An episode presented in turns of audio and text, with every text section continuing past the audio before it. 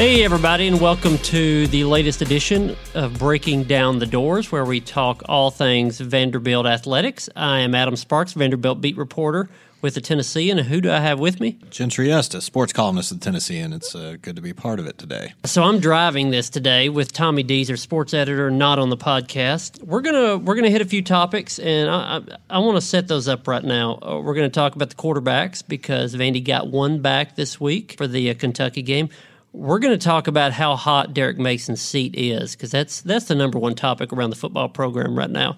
And, uh, and a little bit later in the podcast, we're going to talk about why Jerry Stackhouse does not want a big three, at least the idea of a big three on his uh, on his basketball team. So let's hit these one at a time. Quarterback this week, the news of the day. This is Tuesday. We're recording this. Had the press conference with Derek Mason uh, to set up the Kentucky game. He gave an update on injuries two quarterbacks have been out with concussions Riley Neal, Mo Hasan. Mo Hasan has been out longer than Neal by one game, but he's he is not back yet. He is at least part of the way out of protocol. He was at practice, but he's not suited up yet, which tells you he's kind of about two steps through a three step process in protocol, concussion protocol. Um, he's listed as doubtful for the uh, Kentucky game. Uh, Riley Neal is back which is really good news for Vandy, or potentially could be, because uh, quarterback is an enormous problem, has been most of the year, but it was even bigger problem in the Florida game. Gentry, do you see this? Do you see this changing the outlook for the next three games and for the Kentucky game that Neal was back? Well, it can't hurt. I mean, at this point, any change at that position and certainly on offense is, is a good thing for Vanderbilt. It had gotten it's gotten so bleak there at that position that you know, you look at the opening drive of the South Carolina game, and that was the last time Vanderbilt's offense even looked somewhat capable. Yep. And Riley Neal had a lot to do with that. I, I think they're the times I've Missouri game, Missouri game, not South Carolina. Right. Riley Neal? No, he was out there. Riley Neal I was, I was, out there at the end of the Missouri game and the start of the South start Carolina. of South Carolina. And, and yes, he, okay. he threw a touchdown drive against yes. South Carolina, yes. and then he gets knocked out of the game and I you know they struggled to get a first down from that point, and, and the offense had just has just gotten so horrific that you need to do something to try to get it going. And I, I, think they're better with him than probably anyone else at this point at that position. I, am trying to think in my mind. I've covered Vanderbilt football since the 2014 season, so when Derek Mason got here.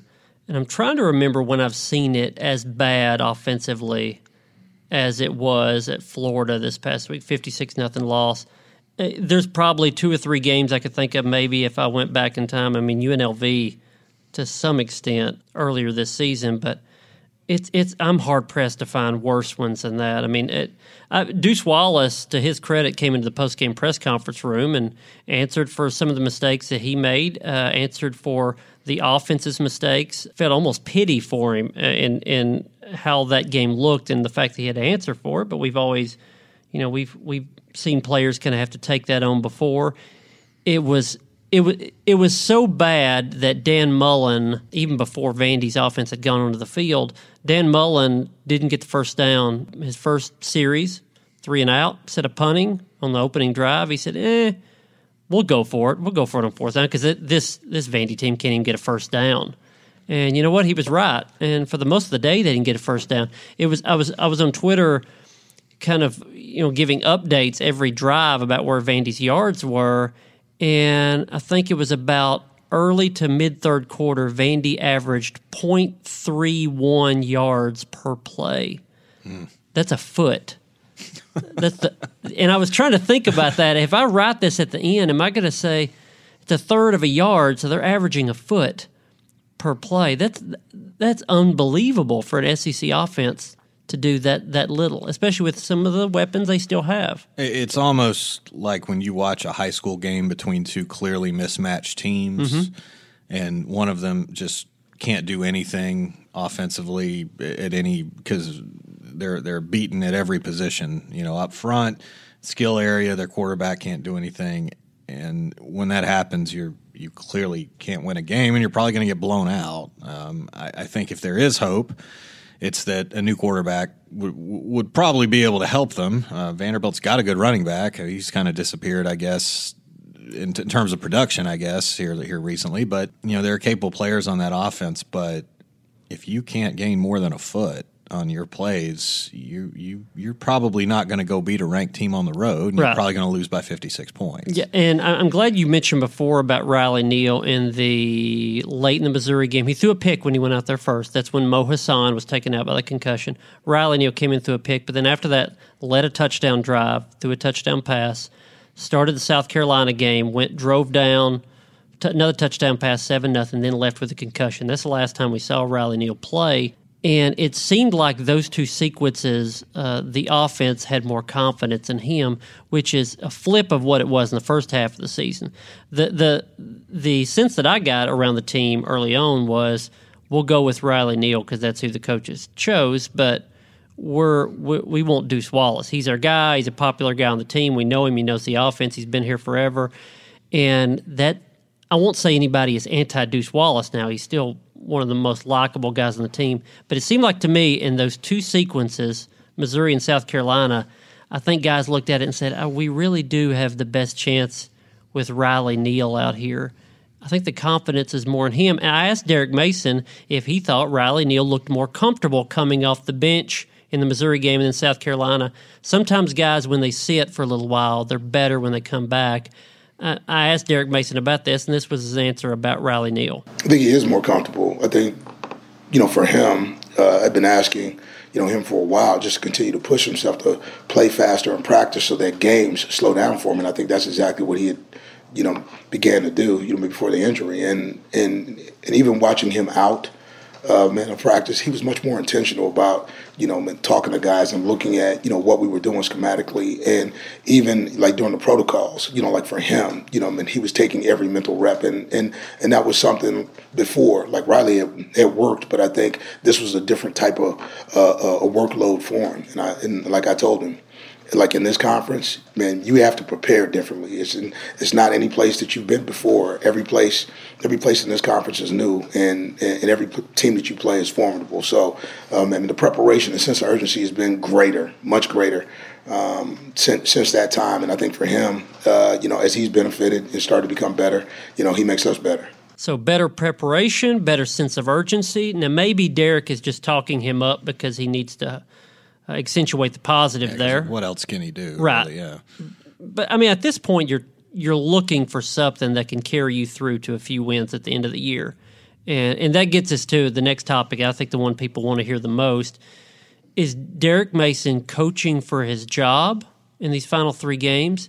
Is his uh, job status already determined, one way or another? You know, a lot of that comes down to a buyout and money and contracts and all that. And, and and the hard thing about that is we don't know that dollar amount. Now, for people that don't know, he's uh, you know Vandy is a Vandy's a private school, so we don't know the contract contract situation. The last tax returns that we got uh, were from a couple of years ago. Derek's base salary was uh, I think it was two point eight million, and it's at, at either four or five years now. But a buyout is not necessarily those two numbers multiplied together. Sometimes a buyout is just around five million dollars. Sometimes it's a buyout is for two of the five years on your contract. We don't know what it is. It could be ten million dollars. It could be three million dollars. I suspect it's probably nothing below that. I would say the answer to those questions, though, is is yes and and and no. I, I think no, it hasn't been decided yet. At least in my opinion, uh, not with games left to play. Uh, but yes, I absolutely think he's coaching for his job. I think he has for a while now. I would have thought the Missouri game would have put him in a lot more stable position than it was before that, and certainly I'm sure that helped. But you have to be competitive. I, I've I've always believed that the powers that be in this case didn't necessarily want to make a change uh, with the football program. Certainly not after doing it with Bryce Drew earlier this year. But there are situations where a coach gives gives you no choice. Yeah. And when you lose like that at Florida, you're you're trending that way. And you know, a loss to ETSU, a blowout in Knoxville. There are several scenarios now where I think the, the Vanderbilt can look at this and say he can't get it back. It's gone. It's too far gone. Yeah, I, th- I think a loss. Let, let, let's go with this premise that you're saying that it has not been decided yet. I think a loss against ETSU is the absolute nail in the coffin. I don't think he's the coach next year if he loses to ETSU. I think that's the baseline of the argument. If it's not decided until the end of the season, if he beats Tennessee, maybe he didn't go 3 and 0 the last three, but he beats ETSU, beats Tennessee, loses competitively to Kentucky. Is he going to be, he beats Tennessee on a Saturday afternoon? Is he going to be brought in on Sunday afternoon and say, hey, you beat them fourth time in a row, uh, first time in about a century, but we got to let you go. I don't, I don't know if I see that. No, I don't think there's any chance of that. Uh, I, I, think, I think tie goes to Mason here. I, I, I think that that they, if if it's close, I think they probably keep him. But is it going to be a situation where it's not close and it's obvious? Something like what just happened to Chad Morris at Arkansas, where you know it's not looking good, but he had an opportunity to kind of show people, okay, we're improving, we didn't quit, and you go lose by 26 points to Western Kentucky, you're gone. It's the point of no return. Right. And I think Mason, look, they're bad, and they've been bad all season. I think everybody who's listening to this knows that. It, it uh, beating Missouri was was an outlier to a team that has had the worst offense and the worst defense in the SEC this year. And we've talked about this before, Adam, where if it's a coach in his first or second year, you know, maybe like a Jeremy Pruitt at Tennessee when things are bad, you you can kind of go back and say he's getting it the way he wants it. Give him time. But when you're in your sixth year and this is all is all your team, you recruited everybody on this team, and you're that bad. How does I don't know how it gets that bad. I know Vanderbilt doesn't expect to go win the SEC championship, but they do expect to be competitive. Yeah, and more often than not this year they have not been competitive. Yeah, and I've got a story in the Tennessean this week uh, about the quarterbacks. There's a lot of problems in the 2014 quarterback situation. His first season, a lot of the same scenarios and problems with this team. The difference is 2014 he inherited those quarterbacks. The ones he has right now, as you mentioned, he brought in every one of those guys. Um, and and just so people understand when we say when we're trying to gauge whether or not Derek is back next year, we're not necessarily saying what we would do.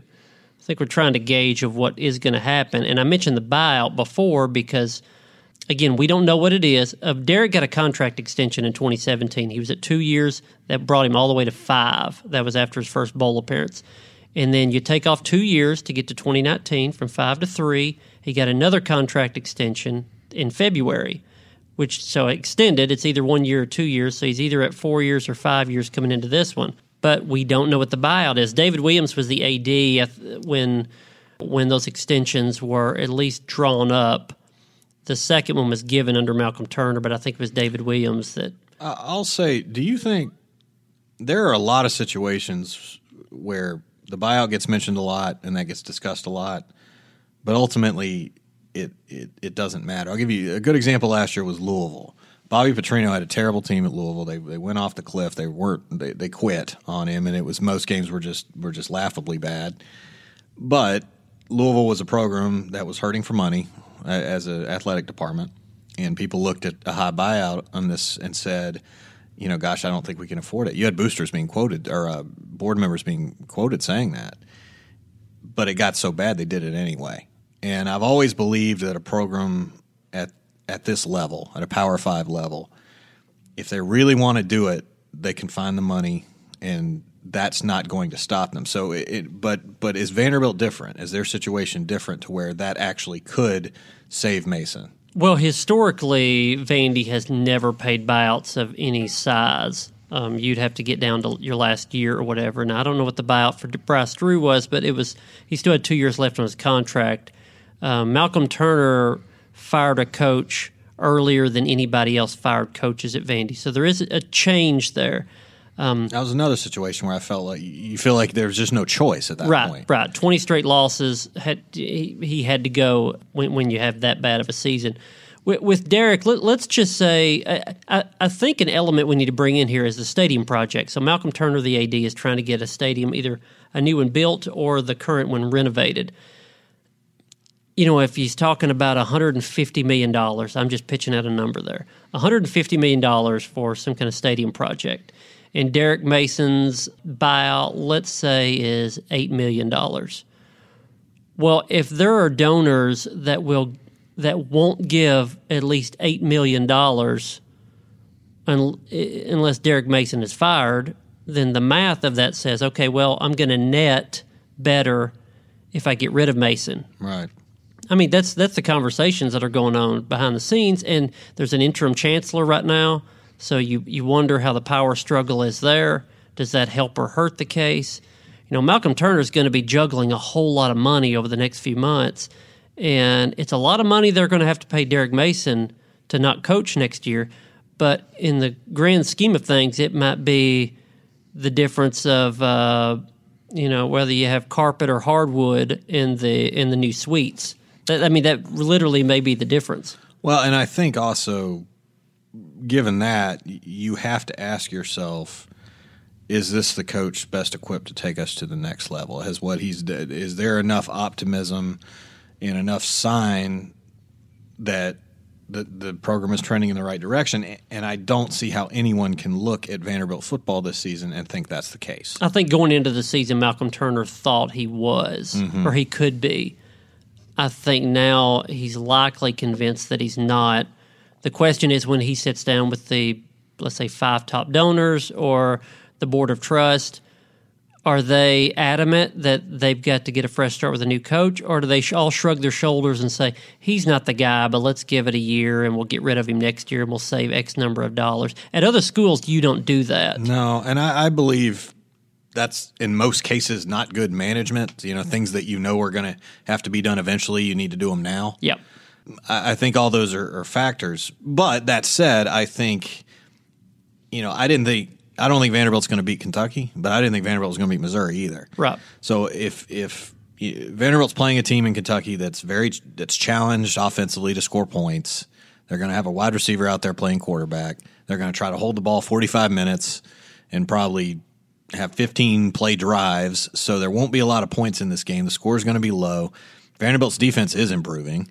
So if Vanderbilt's able to luck up, get a pick six, just just make something happen enough to beat Kentucky, I think the entire discussion changes at that point. I, I think it's that close, and I think again, I think tie goes to Mason. I think he would get the benefit of the doubt, but you cannot be out there losing fifty six to nothing SEC games against anybody. Yeah, I think you're right. If you beat Kentucky with Riley Neal back, he says, "Hey, well, we looked terrible at Florida because we, too, yeah, we, we didn't have a quarterback. We have a quarterback now. Look, we beat Kentucky, and then we beat ETSU, and and then you see what happens in Knoxville. Um, I tend to think that game in Knoxville is going to be revenge kind of beatdown. I think I- Ten- I Tennessee would have too. the ability to really put it on them. I have that sense too, especially since it's in Neyland. Mm-hmm. Um, I think that'll be the sense for that whole crowd there. And there will be no taking that lightly for Tennessee. Um, No. They, they will be up for that in every way. You know, another element to this, I think, is Jerry Stackhouse. Malcolm Turner fired Bryce Drew, hired Jerry Stackhouse as the men's basketball coach, and he's on the hook for that hire now. Anytime an AD hires a coach at a major program at a university, your clock starts with that coach, whether he, he or she succeeds or fails.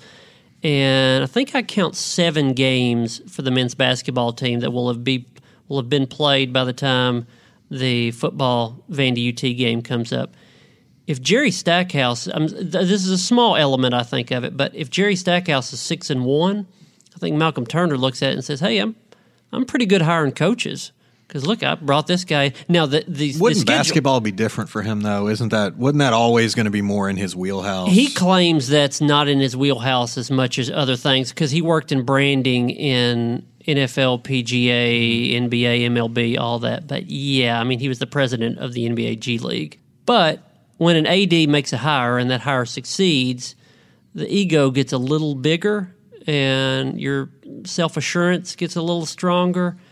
And now there's a pretty easy schedule for Vandy basketball on the front end. So they, you know, if they're six and one, okay, but who have you beaten? Now, if they're three and four, three and uh, yeah, three and four, then he's maybe thinking, oh man, I, I don't know if I want to put another coach on my name just yet. I think there's an element in that. all respect for, for Malcolm Turner. I, I've been impressed with him so far with, with, with the job he's done at Vanderbilt in a short time.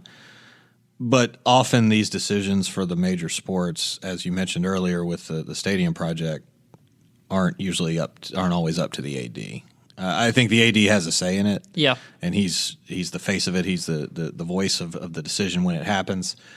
but it's made by significant donors, you know, people who ha- have a real financial stake in the future of, of Vanderbilt athletics. And I think this could be the same way. Um, I don't know what kind of support Mason would have in that group. I think what the point you made about the stadium is a very good one and probably pretty pertinent to what we're talking about here. Uh, partly because uh, Turner went on the radio, I guess, about a month ago, as before the Missouri game, and made the point I thought was interesting of saying that the football program didn't wasn't given the same resources that he that men's basketball was, and that that that that situation could impact the the ultimate decision as it pertained to Mason. Thought that was fascinating because I think that was him admitting right there we're not doing enough for football. We're not doing as much as as I would like to see for football. Yeah, everything I've gotten from Malcolm Turner is I don't want to get rid of anybody if they've got an excuse or or sorry a reason for why they're not succeeding in the if if if I'm the reason. If I haven't given them what they need, I'm not going to fire them yet. But and when I say tie goes to Mason, that's why I think that. Yeah. And, and again, what you said before, historically, the people with the money and the power in the room, besides the AD, historically, those people have shrugged their shoulders and been more patient. Um, I don't know if that's the case now. With Bryce Drew, that didn't save him. So, let, speaking of Bryce Drew and Jerry Stackhouse and all that, let, us finish up with basketball. So, as we record this, Vandy is 2 and 0. They have not looked great at 2 0, but they beat SEMO. They, they ran away with that one in the second half after it was a tie game in the first half. I covered the Texas A&M Corpus Christi game last night. Vandy was down early, down early in the second half, and then ended up winning it by five. Saben Lee is still a really good player, and he's developing more. Aaron Nesmith is still a really good player, and he's developing. Scottie Pippen Jr. is the new point guard uh, as a freshman. Scottie Seniors come, has come to every game and exhibition so far, so he's going to be a regular. It looks like at Memorial Gym on the on the front row.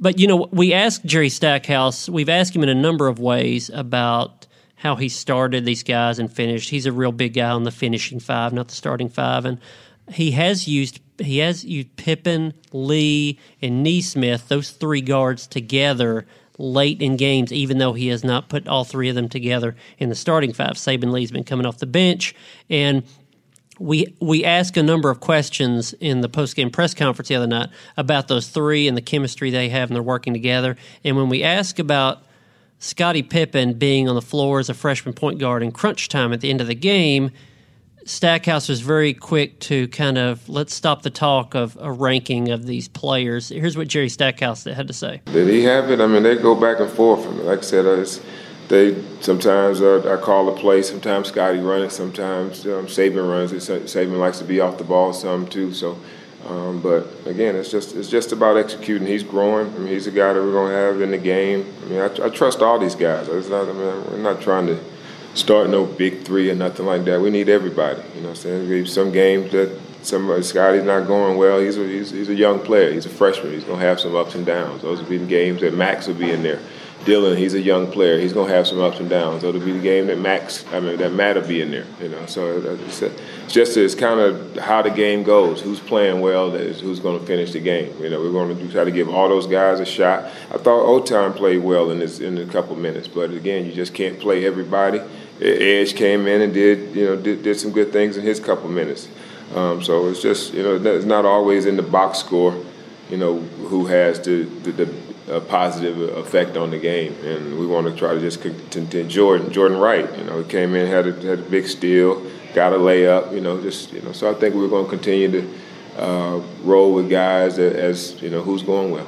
So he said, "I'm not trying to start anything about a big three. I don't want a big three. He didn't want a label of these are my three best players. New coach, he did. You know, he didn't want to have favorites. Tell you this: if they're not his three best players, let's let them get hurt and see how they do. yeah, yeah. I mean, I definitely think there's a big two. There's Nesmith and there Saben Lee. Two. I would agree with that. Yeah. Clevon Brown maybe is your three if you've got a big three. P- Pippen is limited as most freshmen are, but uh, we'll see. Uh, Jerry Stackhouse, my early impressions of him is that he doesn't want a lot of a lot of narratives kind of running amok. Every time we've asked a couple of questions on the same theme, he has quickly said, "Well, hold, hold, hold, hold on. That's not. We're not.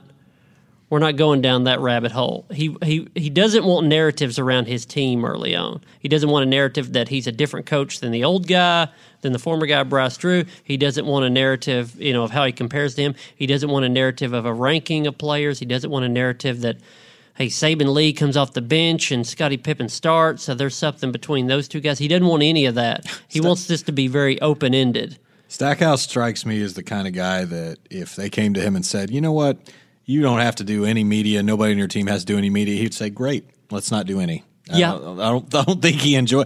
I think he's he's seen the show. Yeah, so it, it's it's something where you get a guy like that who's played in the league for a long time and he's, he's seen enough negative media to where you know it, it would shape his view of it. But I um he does have a big two. I don't care what he said. Yes. I mean, like I watched him play the in, the in the opener, and it's pretty clear the best two players on the team are. and that's a that's good. That's a lot of bad though because right now, nothing against any of these guys that are on the floor, but right now I see two guys, those two that would be in any lineup in the SEC and contribute to any lineup. Beyond that, I don't know. Clevon Brown, maybe at times. We'll see when he gets the conference schedule. Scottie Pippen's going to need time. He's just a freshman, but I still see a lot of the issues they had last year. That's that makes sense. They're only two games in, but uh, their defense is still lacking. They have offensive lulls because those are the two scores that they have, and nobody else consistently. He's got his work cut out for him, and anybody that thinks that because they started two and zero that all the problems are solved um, the schedule will get harder in December and it'll get much, much harder in January. And I think Jerry Stackhouse understands that. I, I think this is the kind of team that, I mean, in the opener, they shot a ton of three pointers. And the, the mid range game kind of disappeared. They were either inside or outside, like an NBA team would be. So I, I think this is the kind of team that could get hot, make a bunch of threes, and beat somebody they shouldn't. And that's probably going to happen this season but I think there's going to be some really bad performances against teams they probably should beat. Well, when shots aren't falling, maybe one of those two guys gets in foul trouble, gets banged up. Now what do you do? And they're they've got some depth, but they're going yeah, when they get in January with the SEC schedule, they're going to start playing teams that are that are good enough to know how to take those guys away. And then it's going to become what else do you have? And uh, I, I'm not convinced they have enough in the post to be able to be balanced in what they're trying to do. I think they're going to be a team that shoots a bunch of threes and either make them or they don't. Yeah, I'm, I'm the same. Their, their bigs are going to hurt them when they get to conference play, and the bigs are bigger, so to speak, mm-hmm. and, and, and better. Straight dominated on the boards by teams like Kentucky yeah. and Tennessee. And yeah. Speaking of that, I don't wish any ill will on any Vandy team, but when they get into conference schedule and they're losing some games by sizable margins, I'm curious to see how Jerry Stackhouse takes that because – even in the opener, he was a little defensive uh, to a few questions. Kentucky rolls in here, wins by 25. I want to see if he's if he's humble, if he's straightforward, if he's angry. Uh, I'm just I'm just curious. And I don't even know if he knows how he's going to be right now. But I was impressed by one thing with him though. We when he got asked about his demeanor on the sideline, thought he gave a good answer that, that coaches, college coaches, usually make it about them, and he isn't going to do that. Yeah. I like that. I thought that was refreshing. I'd never heard a coach, which is funny because he's one of the best known names of any college basketball coach. Right, right and now, probably needs to be about him to an extent yeah, for this because program. the college game is about the coach, the pro game is about the player, and mm-hmm. he was like, "Nah, I'm gonna sit here and they can play, and we'll talk about it when we get to a timeout." I think players will respond to him. I think his uh, from an X's and O's standpoint, I think he's probably pretty strong. I mean, he's he's obviously been around you know, this is a guy who played at North Carolina in some big, huge games and has been in the NBA for a long time. I mean, he, he knows the game and he knows what he's doing. It's just not sure he's got the players yet. Although uh, the, the, two we are talking about are um, very capable. In fact, I would they had a little more talent than I would have thought, actually, considering what happened last season. But I still think, uh, yeah, I'm with you. I, I things are going to turn sideways eventually, and we'll see. All right, so Stackhouse's first road game is coming up on Thursday. That's at Richmond, and they'll be at home against Austin Peay. That starts another home stretch for them. The women's team plays UConn on Wednesday night. That should be fun to watch. Uh, men's team will be at home against Kentucky, and uh, we'll see how those goes, and we'll touch on them next week. That will do it for this edition of Breaking Down the Doors. We hope you'll subscribe to Tennessean.com if you haven't already. And remember to subscribe to this podcast on iTunes, Google Play, or wherever it is that you get your podcasts. and drop us a review and a rating. We love five stars while you're at it. For Gentry Estes, I'm Adam Sparks. We'll see you next time.